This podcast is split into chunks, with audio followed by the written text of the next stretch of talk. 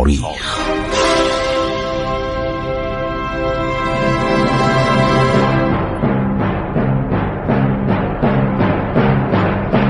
کاری از گروه جوان و اندیشه رادیو جوان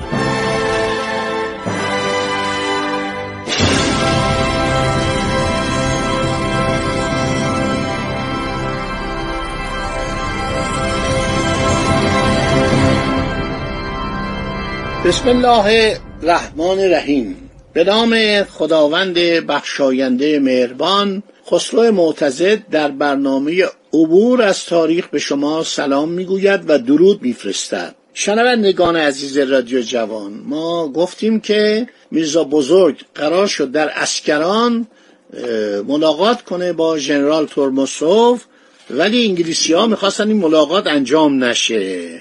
و اینا اومدن یک شرایطی رو به کار بردن به عنوان مشاورت با دولت ایران که یک کاری کردن که این تر شش ماده ای مواد پنج و شیشش باعث شکست مذاکرات اسکران بشه. ماده پنج. در مدت اعتبار این قرارداد قوای ایران در آذربایجان و قوای روس در گرجستان نباید اضافه یا تعویض شود. توجه می‌کنید؟ با در نظر گرفتن اتحاد میان دولتین ایران و عثمانی. در مدت اعتبار این قرارداد هرگاه قوای روس به نقاطی از سرحدات حمله کنند این حمله اختلاف نظر میان دربارهای ایران و عثمانی ایجاد خواهد کرد. بنابراین نمایندگان مختار موافقت می‌کنند که در طول مدت این قرارداد قوای روس به هیچ یک از نقاط سرحدی عثمانی از جمله شهرهای قارس و وان و آلکاسیکه حمله نکنند ماده شش هرگاه در مدت اعتبار این قرارداد پادشاه ایران مناسب دانست سفیری برای پیشنهاد صلح به سن پترزبورگ بفرستد دولت روسیه تخلیه تمام گرجستان و استرداد تمام ایالات اشغالی ایران را به عنوان اساس معاهده صلح قبول می کند حالا چرا روسا نمی‌خواستن با ایران بجنگن؟ چون کارشون با ناپلئون به اختلاف انجامیده بود. و اینا از ناپلئون خیلی میترسیدن و می‌خواستن جبهه شرقی یعنی جبهه ایران آرام باشه. منتها سر هارفورد جونز با اون نهایت زیرکی من خاطراتشم کتابشو دارم. متاسفانه این کتابخانه بزرگ من و پر کتاب من. الان مدت هاست دارم دنبال این کتاب میگردم. خیلی کتاب خوبیه. یک جلدم هستش.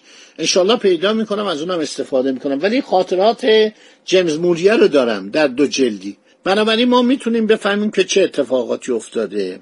زمامداران روس پیشنهادهای دولت ایران رو قبول نکردند قراردادی در دوازده ماده به نماینده ایران ارائه دادن. که کاملا متناقض بود. یعنی اصلا یه مواد دیگه ای بود. مذاکرات اسکران سر نگرفت. میرزا بزرگ بدون عقص کمترین نتیجه به تبریز مراجعت کرد. ژنرال تورموسوف آزم تفلیس میشه. تمام این مذاکرات قرارداد جدید پیشنهادات در ایران نیست. اینا همه در لندن در بایگانی لندنه. متاسفانه.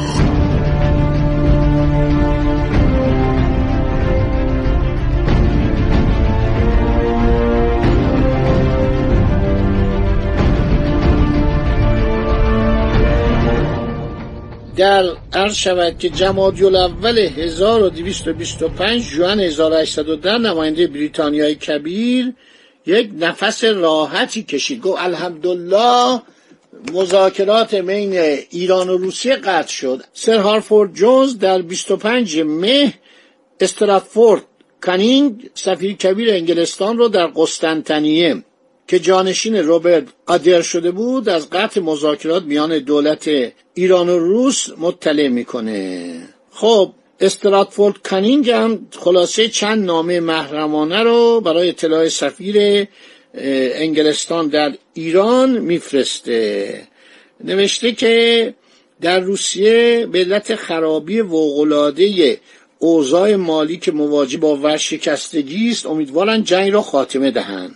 نتیجه این جنگ ها و مخصوصا ادامه دو جنگ عثمانی و ایران که فعلا در جریان است محتاج مقادیر زیادی پول است که در حال حاضر در روسیه کمیاب است و دولت روسیه حاضر با ایران صلح کنه. البته برای انعقاد معاهده صلح با ایران منتظر امضای پیمان متارکه هستند. به علت اشغال ایمرسی در خاک عثمانی از طرف سپاهیان امپراتوری و همینطور کودتایی که در ترکیه شده.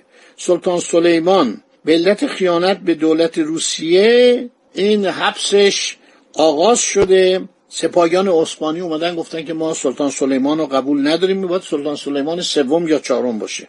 ولی با انضمام این نایه به دولت روسیه دولت روسیه قلای مستحکمی دست خواهد یافت که برای ادامه جنگ با عثمانیا در جبهه ترابوزان مفیده چل هزار نفرم جمعیت زیاد میشه.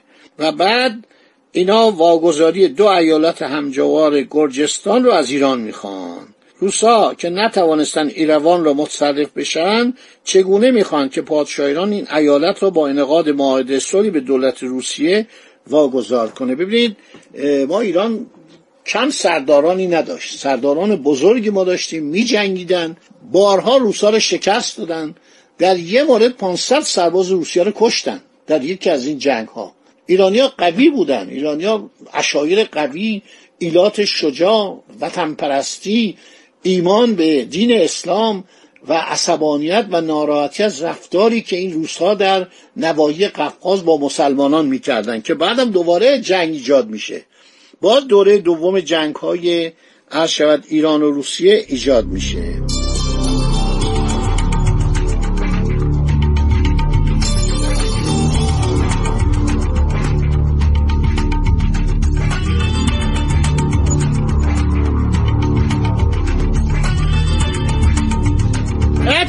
مذاکرات صلح با روسا باعث میشه که جنگ شروع میشه خب عده زیادی از هر شود مستشاران انگلیسی اومدن به ایران. آموزگاران انگلیسی اومدن به ایران به خاطر اینکه فرانسوی رو خب دولت ایران اخراج کرده بود به خاطر نقض قولی که کرده بودن و به علت عرض شود که عدم حمایت ناپلون حتی اون 20 هزار تفنگی هم که قرار بود به ما تحویل بده در قرارداد فینکن اشتاین قرار بود بده اونها هم نداد. در مورد ایران خیلی آدم بیهمیتی بود.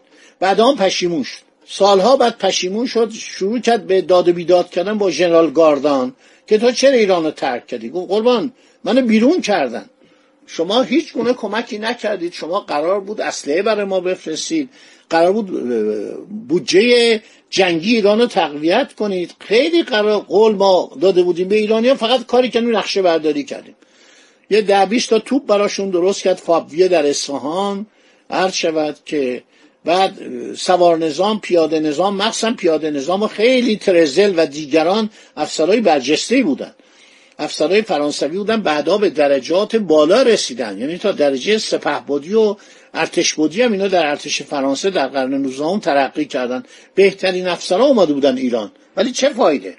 وقتی که پول نیست وقتی که تفنگ ندارن وقتی که همش وعده و وعید بیده و آخرم اجرا نمی‌کنه چون ناپلون یه آدم متلونی بود. درست روزایی که باید به ایران کمک کنه رفت به جنگ اسپانیا. رفت اسپانیا رو گرفت و اونجا هم چه اتفاقاتی افتاد چه کشتارهایی شد. واقعا بیچاره شد در اسپانیا بر اثر مقاومت مردم اسپانیا که نمی‌خواستن زیر یوغ فرانسویا باشن. بعد ایتالیا رو به عنوان پادشاهی ایتالیا به امپراتوری خودش عرض شود که اضافه کرد. پسری که از ماری لوئیس زاده شده بود در سال 1810 عرض شود ایشونو کرد پادشاه ایتالیا. دو رایشتاد پسر ناپلون که حالا اون سرنوشتش خیلی مفصله. بعدم یه دفعه از انگلستان آمد سراغ روسیه. حمله کرد به روسیه. 1812 گراند آرمه. 450 هزار. بعضی گفتن 350 هزار ولی باز نفرات داوطلب لهستانی و سایر کشورهای اروپا 450 هزار نفر.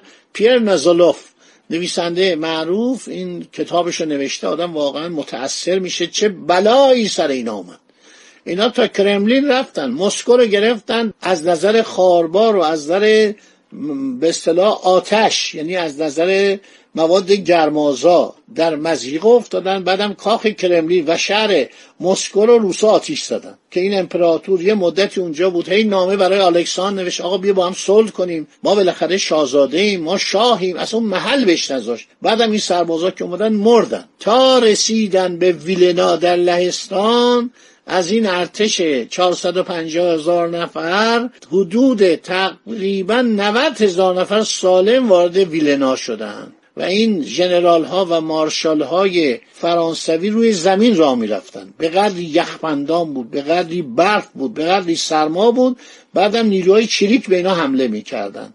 ارتش عرض شود که تزاری به اینا حمله می کرد شما کتاب جنگ و صلح فیلمش هم مفصل تهیه شده. اثر لون تولستوی. اون تمام این صحنه در اون هستش که چه بلایی سر مسکو اومد و مردم شهر رو تخلیه کردن. یک نفر در شهر نمون بلایی که ایرانی همیشه در تبریز سر عثمانی می آوردن یک کتابی هست به نام آلمارای شاه تماس مرحوم ایرج افشار اینو پیدا کرده. چند تا صفحش هم ناقصه. ولی شرح جنگ های ایران و عرض شود عثمانیه در زمان شاه تماس به صورت قصه است. خیلی جالبه. خیلی فوق العاده است. برابر این این بلا رو روسا سر ناپلون آوردن 1812 دیگه ناپلون از 1812 نتونست. دو سال دیگه هم سلطنت کرد و با بدبختی و بیچارگی و شکست خورد و عرض شود میگیرنش با احترام میفرستن جزیره علم در مدیترانه. یک چند ماهی در اون جزیره است دوباره برمیگرده میاد فرانسه. همه هم استقبال می‌کنن. لوی هجدهم پادشاه بربون برادر لوی شانزدهم که برادرش اعدام کرده بودن لوی هفدهم پسر لوی شانزدهم که اونم میمیره در زندان. بچه بوده؟ بنابراین لوی هجدهم یه آدم خیلی پخمه بوده آدم ترسوی بوده آدم ضعیفی بوده فرار می‌کنه. و ناپلئون میاد. صد روز حکومت می‌کنه. دوباره تمام دول اروپا جمع میشن و شکستش میدن در واتلو در دشت واتلو در بلژیک و نابودش می‌کنن و این دفعه میفرستانش جزیره سنتلن که حالا مفصله. در برنامه آینده خواهم گفت. خدا نگهدار شما. حالا بهتون میگم که فرانسوی ها که رفتن انگلیسی ها آمدن چه اتفاقاتی در تبریز و در قفقاز روی داده. خدا نگهدار شما باد.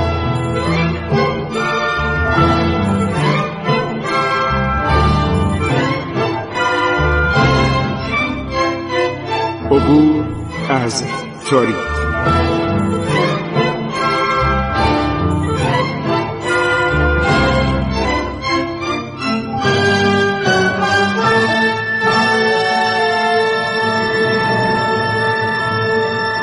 ایران با شکوه.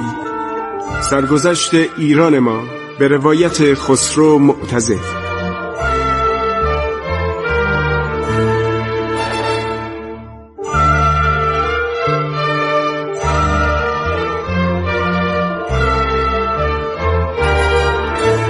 عبور از تاریخ با رادیو جوان.